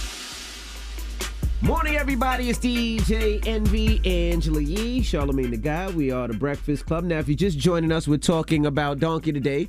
Charlamagne gave to this uh, young lady. She allegedly gave She's 30 years old. Name's Colleen Lee. gave her kidney to her boyfriend because he needed it, of course, and then her boyfriend dumped her, cheated on her, dumped her, and now he laid up with the next chick with, with her kidney. That's right, having kids. You know, I don't know if you having It's his kids kidney yet. now. That's right. It's my kidney now. but it uh, she got to look at the bright side. You know what I'm saying? You gave this man the strength, you know, to be with other women, and you know he probably find the real love of his life, and they'll have kids and grow up to be a productive, you know, family, and those kids will be productive citizens in this world. And it's all thanks to you, Colleen. Nope. hmm He'll be back if he needs another organ. You stupid. Hello, who's this? Hey, this is Nisi from North. Hey, what's up? What would you do, Missy? Well, I think she should find solace in knowing that she did the right thing. I mean, she was a vessel and having someone here on earth for another day. She True. should also remember that you reap what you sow. So if he did anything with malice or bad intentions, he gonna get it right back. Well, well, it depends, right? Because what were her intentions with giving that kidney? If, if she was really doing it out the goodness of her heart, she'll reap what she sowed. But if she was doing it because you know she wanted to hold it over his head, eh, I don't know. That's true. That's true, Charlamagne. That's true too. But the, the moral of the story, you reap what you sow here. That's true. Thank you, Mama. Any doctors on the line? I need to know about this kidney gender transplant. We ain't got no doctors on the line. I don't see none. Hello, who's this? Hi, this is Keisha from Virginia. Hey, Hey, Keisha. from Virginia. What would you do, Keisha? So I'm, I'm actually in a very similar situation. My husband uh, is waiting for a kidney, and it is a very challenging thing to see whether or not you're going to be a donor for. It took me a minute before I actually applied because it's a life changing event. Now, the mm-hmm. thing, Charlamagne, you were saying about the men to women, that is inaccurate. It's Okay. about the blood type that makes that the importance.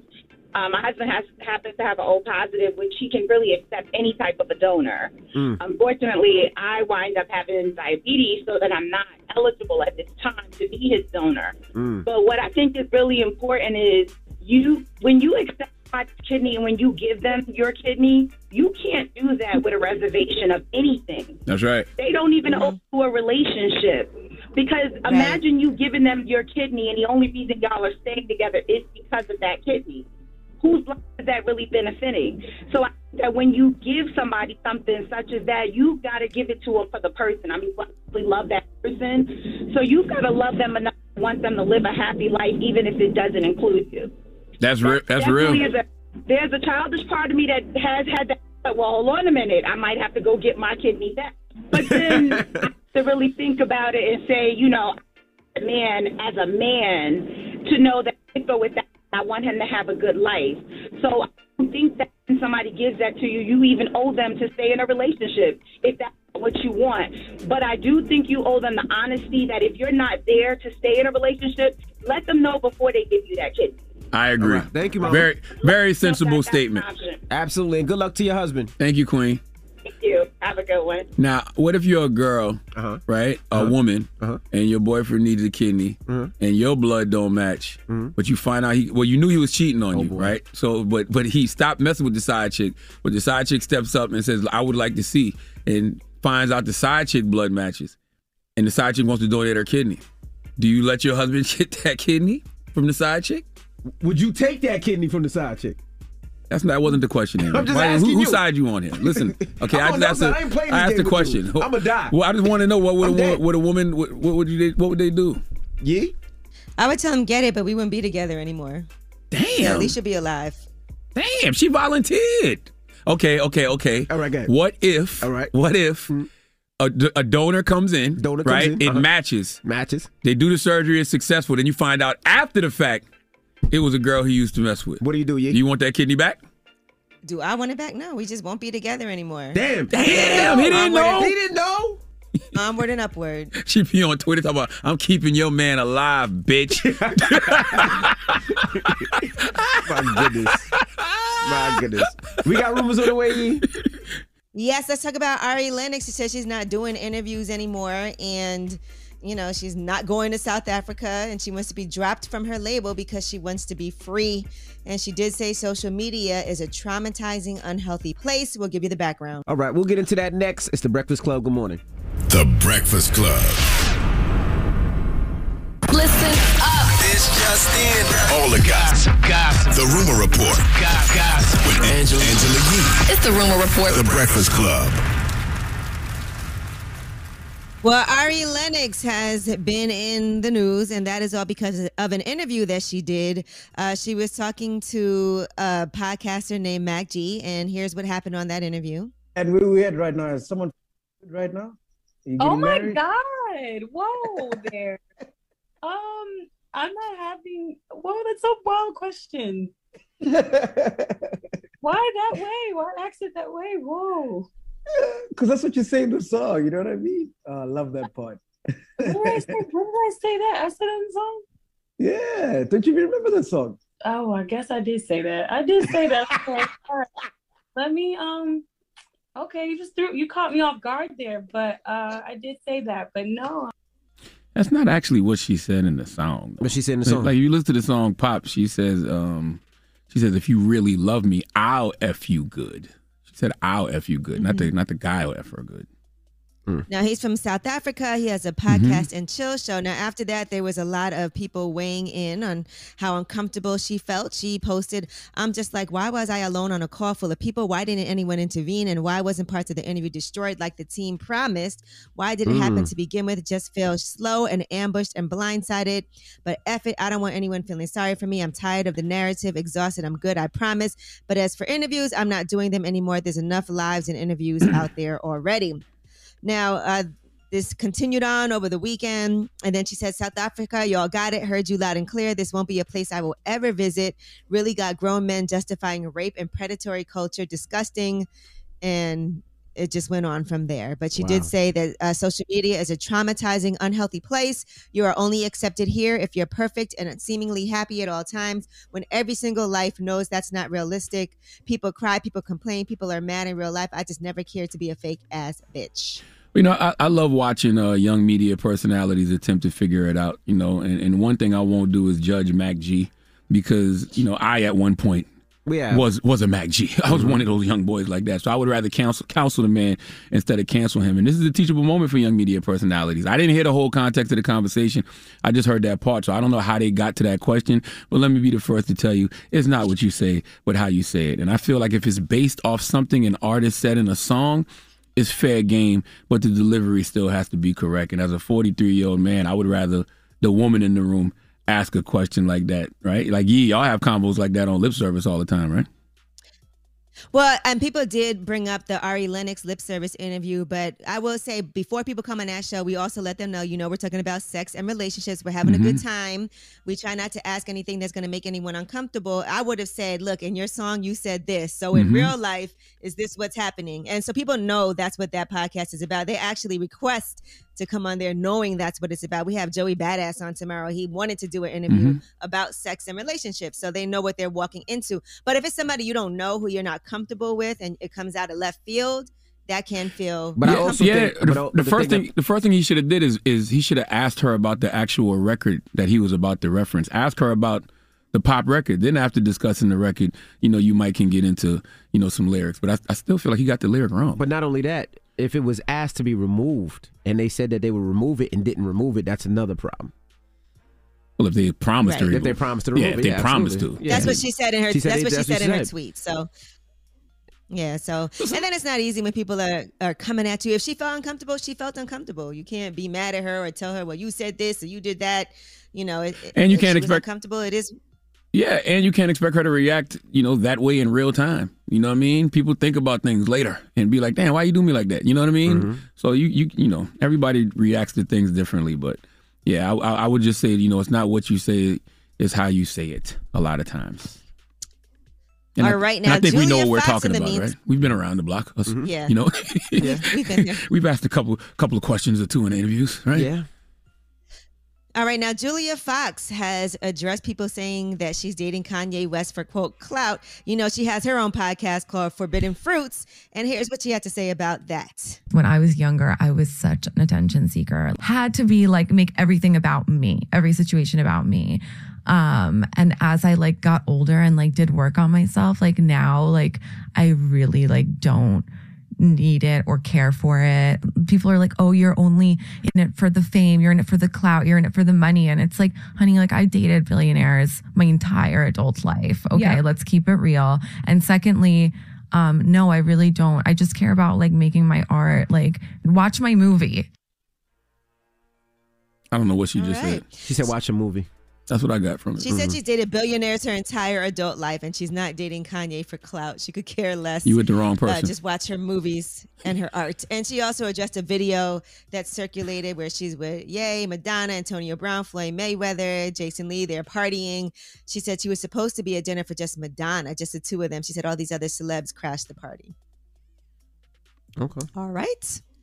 And by the way, that Kanye Genius Netflix documentary has uh it has premiered at the Sundance Film Festival, the Sundance Studio. So people got a chance to see that. I saw they were saying Kanye wants final edit and approval. Mhm. But Coodie and Chike, who actually directed it, uh, did an interview where they discussed basically, um, you know, documentaries aren't supposed to be to make you just look like you're in a good light. It is supposed to be a documentary. So they did say that they worked really hard on this and they worked with Kanye on this. And while he's had a chance to see it, he's not getting the final, final cut. So that's Ye's journey through their vision.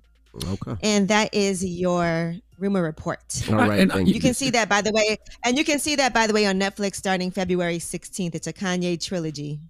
It is real quick. I hope I hope Ari Lennox doesn't stop going to South Africa just because of you know one bad conversation. Like South Africa is beautiful. Absolutely. Like don't deny yourself. You know those, those trips to South Africa just because of one conversation. I'm mad. I can't go there. Yeah, and I saw I saw a lot of people from South Africa showing her support and saying they would love for her to come there. So All right. Well, Well, salute Mac G too, and you know the podcast and chill podcast. Like I'm I'm always here for counsel. All right. Well, that is your rumor report. Let's get to the mix. The People's Choice mix. Get your request in. It's the Breakfast Club. Good morning. The Breakfast Club. Your mornings will never be the same. Our audible pick of the day is the perfect day to boss up. This is Rick Ross's guide to building your own empire. Now listen up. Your first 30 days of Audible are free when you sign up at audible.com slash breakfast club. The Breakfast Club. Your mornings will never be the same. Morning, everybody. It's DJ Envy, Angela Yee, Charlamagne the God. We are the Breakfast Club. We got some special guests in the building. Yes, indeed. Havoc and Styles P. Introduce somebody's name, man. The What up, group what up, name. what up? Oh, Wreckage Manor. Wreckage Thank you, thank you. Thank you, thank you. That feels good, see the guy. Let- Let's start. Let's start from the beginning. How did you guys get together and say, you know what, this is what we're gonna do. We're gonna create this group. Um, you know what? One day I just woke up. I wanted to do a project with one of my favorite artists. Styles P was at the top of that list. He was with it. Hell yeah. Sent him some music, and we just did the thing. What does Wreckage Man mean? Wreckage synonym for Havoc, man Mm-hmm. is synonym for Styles, and we felt, you know, Oh, clever. how we, yeah, we we was bringing what we was bringing, but we was bringing it in a, in a different way. And um, respect to um our respective groups, Lox and, and Mobb Deep. Mm-hmm. He's a member of Mobb. I'm a member of Lox. We're gonna give you that, but it was in a in the manner we was gonna do it, and we felt like it was just gonna be real accurate hip hop mm-hmm. that gives you a wreckage feeling, but with with grace and style. When you look at some of your first videos and footage from performances, how many people are still with you from back then? Oh man, They I used would to say- run a hundred deep. Yeah, that's what I'm saying. How many people? A hundred deep. I only see five out there now. Man, I'll say there. like Goodness one one gracious. percent. all those Gee, people that was on stage, like, you know, because we was kids back then. You know, Mm-hmm. people change, and you know, when you come in the game, you bring like a thousand people with you just to for that support. But then they mess everything up for you because they, Fight. they don't mean to. Yeah, right, you know what I mean? but in in in a business sense. It's not good for business, you know what I mean. But your your people's mean well, you know what I mean, because they just there to hold you down. But you know, everybody rough around the edges. So, what advice would you give to artists now who are just coming out? They got all their peoples around, and even for the people that are around uh, and are trying to like be an asset to an artist, what kind of advice would you give? You just gave it. Be an asset. I would tell an artist to tell an entourage, make sure you're an asset, not a liability, and leave the criminals for criminal activity. I think a, a large part of a lot of artists really want to be gangsters, and it's cool if you really was a gangster and you're making it and you're making a way out. But I think it's a big misconception that gangsters still want to be gangsters. Charlamagne said gangsters want to this morning that was yeah. stuck. What, what, what was it? The wolf line. Wolves don't make good house pets. Wolves but I, but I was talking. Yeah, I was talking about people who like to play play the street. Like you know, what I, mean? I was that's actually a- talking about Ye right now. Yeah, Kanye. that's, that's that's a that's a good point because they don't. I mean, and a Mm-hmm. lot of people don't know. Sometimes you're a sheep standing right next to a wolf, and you have Mm-hmm. no idea. And a lot of people, you know, they get in this in this thing, and you might just be at the club, you might just be talking crap, but you might be talking crap to the wrong. Absolutely. you might be just Absolutely. talking crap to the wrong dudes. Who's there's a lot of dudes willing to throw it away, Mm-hmm. and I think a lot of people in the industry don't realize that. Like, because even now, like when the time we we came out too, you couldn't walk around with half a million on if your reputation didn't mm-hmm. solidify that you could walk around with a half a 1000000 on. Mm-hmm. And now it's like I'm doing this, I'm lollygagging in the city, and you know I'm mm. talking crazy, and I'm not built like that. Yeah, I was talking about you know the, the Kanye situation because it's like you know you see him with the Jay Princes in the game and Yeah. Beanie Sigel now, and then he's rapping about you know beating people up, and then I was thinking about what he said on Drink Champs about how he he just used the backpackers. He ain't really rock with them, and I'm like, yo, if you're doing that with them street dudes, yeah, wolves don't make good house pets. You But gonna learn the that. one thing too. You got to understand all all across the board, no matter what, whether it's gangsters or not, even just corporate wolves. Mm-hmm. Wolves are wolves. If you you can't take advantage of certain people because they're gonna want to take advantage back of you. That's right. And then some people are letting you be there because they plan on taking advantage of you. Mm-hmm. Whatever circle you in, you got to know if you the sheep or the wolf. Now you you mentioned something for both of y'all. Now you, you talk about these young artists. You know they they're quick to throw it away for, for a lot of them. But both of y'all at one time was quick to throw it away. I was the master of quick to throw it away. I was the throw it away. pitcher. I mean, even on the new, I if was you the lead pitcher. Even on this, you say you say if you don't got a gun, I might be quoting the wrong, line wrong. You said even if, even if you don't got a gun, you got two blades on you. Yeah. Yeah, protection. I ain't, protection. Yeah. I'm not, I'm not, I'm not, see, I'm not. I'm not a. I'm a peaceful person. I strive for peace, but I'm a. I'm a realistic person. I'm not gonna. I don't sit here. And, old styles is right there. Right, Any right, right, given right, moment, right. anything Right. happen. I'm not gonna just. I'm not a turn the cheek other kind of dude. I'm a less. I'm not afraid to say, yo, I don't want this problem. Right. I will also tell you, do not confuse me saying I don't want the problem with I won't handle the problem. Mm-hmm. Like that's a big difference. I think, but men should be men enough to be like, I'm 47. I ain't trying to ache tomorrow. I ain't trying to look for you. I ain't trying to, I ain't trying to ask your little homies where you at. I ain't trying to. I've definitely had Styles have to step to somebody for me before in the juice bar. Yeah, but And just then- quietly. Yeah, like, but it was discreetly. nice. It was Everything is. respectful. I, I do it. I'm not on no yo. I'm like you know. Before it was more like you know. When Now you get to that? I'll, I'll approach you How did y'all respectfully. both get to that? To that point where it's like, you know what? I'm not doing this no more. Like, like when when, when was that? Because you've done it a zillion and one times. You've done it a zillion and one time. When did it get to that point where it's like, you know what? I got to stop. And uh, today is the day. getting locked up for something, you know what I mean, low key, and just seeing some of my people's getting locked up, you know what I mean, and just thinking how easily I could just throw it away, you know what I mean, just knowing that it's not worth it. Mine was a quest for inner peace, really. Mm-hmm. Like like you say, it it was a time where as a rapper I never not had two guns on me. Mm-hmm. I was like, I can't just live like this every day and it's not cool and just you want to go somewhere and just be in peace. Did y'all So- ever have to apologize for all the stuff that you've done? Because y'all both done. Why are you making it seem like they were such criminals, man? No, 'cause- Damn. Oh I mean, if I if I, if I said it on you, you had it coming most likely. See That's one thing I saying? say. Not for no I've reason. always been a gentleman. I've never been no just knucklehead and did anything for a reputation. I probably went too far when something happened, but I've never been like a random troublemaker. That ain't- that ain't never been alongside with my name. Mm-hmm. You never see me not coming Yeah, in what's and it not, here? not be professional. like if I get in the studio with anybody from back then, I come to do my job. I'm professional. I'm not talking crap to the engineers, the other artists, none of that. I come to do my job. I come to leave. Now, if I step outside and something go wrong and you kind of a cause of it, that's part of the jungle and that's part of your past makes you you who you are today. If Mm-hmm. I have offended someone and I was wrong and it was on me, while I'm on air, I humbly apologize. My fault. you, That's on me. I mean, you know, I had to apologize a bunch of times. you know what I mean? Uh, you know, Now- even even today, sometimes you know I gotta still apologize. Yeah. You know, Javi, you you are a very underrated producer, man. Like you helped to craft a whole sound of a Thank city, New York. You know what Thank I mean? you. In the '90s, but why why you think you don't get mentioned with like the Premiers and the the RZAs? You know, I, I I really don't have no idea. Maybe because I'm I'm low key as a You person. Yeah, yeah. I'm. I'm very humble as a person. So you know, I don't go out, go out there and toot my own horn. Because sometimes if you don't toot your horn, ain't nobody going to toot it for you. You know what I mean? But that's just me. You know, what I'm saying by default. You know what I'm saying? I'm just one of those And laid not back, only that, key. he he's definitely needs more credit as a producer, but also as a rapping producer Oh, yeah. during the golden era. It takes a lot of talent to do that, and he did it at a time where a lot of people weren't doing it, and those who were weren't able to do it at a high level on both sides. Like this is half a Mobb Deep. He Mm-hmm. he rapped and produced the joint, so I think he doesn't get a credit enough credit for that either. Like this think- is, he's the birth of like Kanye's and J producer. Cole's Yeah. and you know part of it. All right, we got more with Havoc and Styles P when we come back. Don't move. It's the Breakfast Club. Good morning. Morning, everybody. It's DJ Envy, Angela Yee, Charlamagne the God. We are the Breakfast Club. We're still kicking it with Havoc from Mobb Deep and Styles P from the Lox, of course. Charlamagne? I, I can only imagine how it felt to lose Prodigy on a personal level, um, but on a professional level, did you feel like you lost a a muse?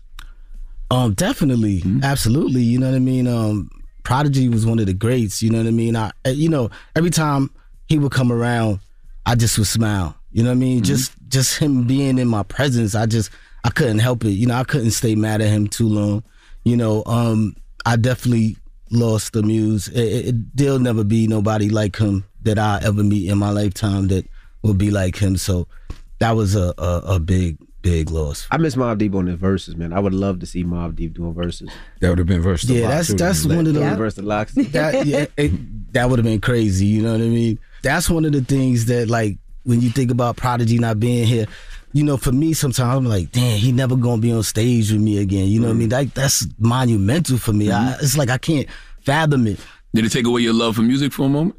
Um, it, it it didn't take away my love for music, but it definitely humbled me to the fact where I had to sit back and really reflect on like how I'm gonna move forward. You know, that's why it kind of took me a while to even do anything as far as projects is concerned. Uh, since Prodigy passed. What do you think caused New York to get away from that sound? It's a combination of things money, internet, and lack of leadership. I mean, you got to think about it. Us in the 90s, we weren't financially taught how to even be stable with the money we were getting. Like, even now to, to the day, not even being funny, if you think about it, as a people, I hate to say it, but we still not thinking right as artists. Nobody's really putting their money together and doing things together. And not to preach, because I'm way more ghetto and harder than all of them. So I'm, I'm just being real. Mm-hmm. But what are y'all doing for the people? Like, I think people just forget about what we're really doing. Like I said, when I went to your show, like you see, I was really on all. Like that's what it's about. This is black. Right, right, you know right. what I'm saying? It was like here at home, like yeah, like we on TV. Nah, this is black. This is black women in power. This is me. We doing it. We like. If you ain't thinking about who's coming behind you, what are you thinking about? And that's Absolutely. that's the that's the we don't we don't g check each other on that. But I think he was talking about musically as far as New York. Like where did New York money? Because money makes you not really worry about what you holding on to, what's sacred to you. You start getting money and you start expanding. You start using South people sounds. You start trying to sound like them, walk like them, and then the internet made everyone's hood accessible to everyone. So we came up. We all sounded alike, but not alike. Queensbridge ain't gonna sound like Yonkers. Mm-hmm. They ain't gonna sound like Brooklyn. They ain't gonna sound like the Bronx. Now kids are going on the internet, and you know ASAP and them. They had the drill. I mean, the, the screwed sound, which mm-hmm. was dope to do, but it was like, all right, we tampering with this and with that because they had the internet to find out about it mm-hmm. and tamper with it. You think because they shut New York down, I feel like there was a time where where like like when I go to these other cities, it's I see people hanging out. They're having a good time. But New York, we didn't have that after a while. Like there was the Grant's Tomb, 125th Street. You go to Jamaica Avenue. They, we had that. But then it seemed like all that got shut down and pushed tunnel. away where Tunnel. Yeah, the tunnel. Yeah. There was so many different places where we could go out. But now it's like nowhere. So it's like you had to go out of town. You went to Atlanta, you went to Philly, you went to Cali, you went to Miami. I think because we, I mean, you you're right exactly what you're saying, but New York is the mecca, so we started all of that. So everybody got to see what was happening and get to you know capitalize off of which they was the hip hop great thing to do. But at the same time, you got to think the powers to be who didn't want to see hip hop keep growing like that, where you're going to shut down first, the home of it. Right. Mm-hmm. How many times you been harassed by hip hop cops back then? Come on now. So much to the point where I have a good relationship with most of them now. I see them, they be like, "What's up, guys? How you doing? We love Juicy for life." We got like, you know what I mean? It's like I walk in places now with the old people. They be like, "Let him right in." Havoc, you had some memorable tunnel nights. Crazy. Oh, too many memorable nights. But um, I used to love to go to the tunnel, man. You know, sometimes I used to just go there by myself, like and just you know hang out and chill and just get that vibe, so I could just go back home and just make some crazy beats. I used to go there at 7 p.m. Yep. That's how You had to wait on 7 line down the I had to wait block. on line at 7 p.m. to get there. And this what the mob. You asked what the mob mean to us, like in our crew and, and Yonkers. It was a thing too before anybody got on. You know, we hustling, we working, we doing. Everybody's doing everything, but. You got to get your fit right for Sunday to go to the tunnel. That's right. Right, right, and you're telling your man, the line was I hit my man on the phone, tunnel banging, come get me. That was it. That's why everybody knew we out. And my Sunday- people's on loud, and my people's on loud records, and loud records And- has so much presence in the tunnel. and and and also uh, Chris Lighty was like, you know what I mean. Him Mm-hmm. and Jessica was at the door, so you know we was getting in like nothing. God bless Chris. Oh, they wasn't making you go through the metal detector and None of that. Take it was shoes horrible. off, it, was, it was bad. Something could have really, really bad. did you ever have any incidents in there? Personally, nah, I never had no. Luckily, you know what I'm saying. Mm-hmm. I, I always, you know, by the time I left, you know, the next morning, be like, yo, you ain't hear what happened? Like Right. four people got shot. I'm like, We used to stay to the started playing house music at the end. That's how. Time to get outta here. that- that's how long I used to be in that. They had the first um co-ed bathroom. Yeah, the First club bathroom. They had a That cha- was they had a crazy. champagne bar in the bathroom. Big Kap and uh, Cipha Sounds to DJ the, the bathroom. That sounds so crazy. A DJ Oh, I in know the bathroom. DJs in the bathroom. The DJ was like the baby. The DJ bathroom. It was like a lounge in there. People, It was lit. And I remember the security crazy. used to have sex with people in the bathroom. Yeah, it was it was a real wild place. It was Yeah, it was wild. really Those were wild. wild days, man. There's nothing like it. No, nothing. I don't think they will ever be able to emulate that. Never. That's good anyway, though, right? Yeah. to a certain extent. Like, I mean, sometimes things have to be bad for things to be good. Yeah, yeah, yeah. You know what I mean? Do you all wish y'all would have done things like this sooner in your career? And and if so, like what prevented that? Like this coming together, collabs, collabs. Yeah, I, I always thought of that. I was like, damn, why why we never did this before? Like, you know what I'm saying? Like me do an album with Meth or, or Raekwon or Mm-hmm. you know, things that I nature. Like that's what this new generation does a lot. They do collaborations. That's You- so dope. Yeah, that's dope And to me. you I know mean, I but it's one of the starters of that. You It are. me- Like, let's. I mean, You you, know, I, I don't like to throw my. I don't like to throw my stuff. I don't get a lot of credit for a lot. I told Kiss the other day. I think I brought design and fashion to hip hop and never got the credit. What'd you do there? The Burberry bucket. Nobody even knew about Burberry or True. exotic clothes. True, it was the knock yourself out video or one of them. Had a Burberry bucket. I don't want to know styles for fashion. Me neither, but I'm just I don't want- I don't want no- I don't want so it's, no, I'm just saying you do a lot of things that you Yeah, never yeah, get yeah. the credit for. I think about a record like Last Day, and I'm like, damn, what if you know Big and the Lox would have did more records with a We was we was supposed to do the commission. What you mean? The commission would have been big, us, Hove, and Charli Baltimore, right? I think yeah, I- the commission would have been lit. Wow. And that, like, you know what I mean? I Um, never did one record. Mm-mm. Damn. Well, let's play something off the album. What y'all want to hear? Do move how we wanna. Yeah, move how we want to move. Move how we want to move. There we go. Well, Wreckage Manor, we appreciate you for joining us. Havoc, Styles P. Thank No you. doubt. And it's the Breakfast Club. Good morning. know what it is. Matter of fact, you don't, because you never seen it this shit before. All right, well, shout out to our guests, Havoc and Styles P. Definitely pick up their album. And shout out to Jim Jones for joining us this morning as well. Salute to Capo. All right, now. yeah, I'm mad I wasn't there for that. I was in Chicago, but shout out to Jim Jones, Styles P, and Havoc. Absolutely. All right, now it's time to get up out of here. You got a positive note, and don't, and don't forget, Live in Black. Uh, it's a, it's a, it's so many different things. Appearances by J. Cole, Alicia Keys, Lil Nas X, Saweetie, Megan Thee Stallion, Big Boy, Lizzo's performing, Big Sean, H.E.R, Moneybagg Yo, Ari Lennox, and more. Um, so definitely check it out. That's February 23rd on TikTok. And also shout to Audible. All right, now everyone talks about New Year's resolutions, but why is it like that? Instead of giving stuff, why not make time for the things that matter to you with Audible? Audible makes it so easy. Maybe you want to learn about finance, or maybe pre order me and my wife's book, Real Life, Real Love, all about relationships. You can do all of that. Audible has you covered. Start listening to the things that matter to you today. Sign up for a free 30-day Audible trial at audible.com slash breakfast club. All right, well, you got a positive note? Yes, man. It's Monday, right? And the start of a new work week. I just want everybody to know out there everything happens for a reason. All right. People change so that you can learn to let them go. Things go wrong so that you can appreciate them when they're right. And sometimes good things fall apart so better things can fall together. Remember that at the start of this work week. Breakfast Club, bitches. Y'all finished or y'all done?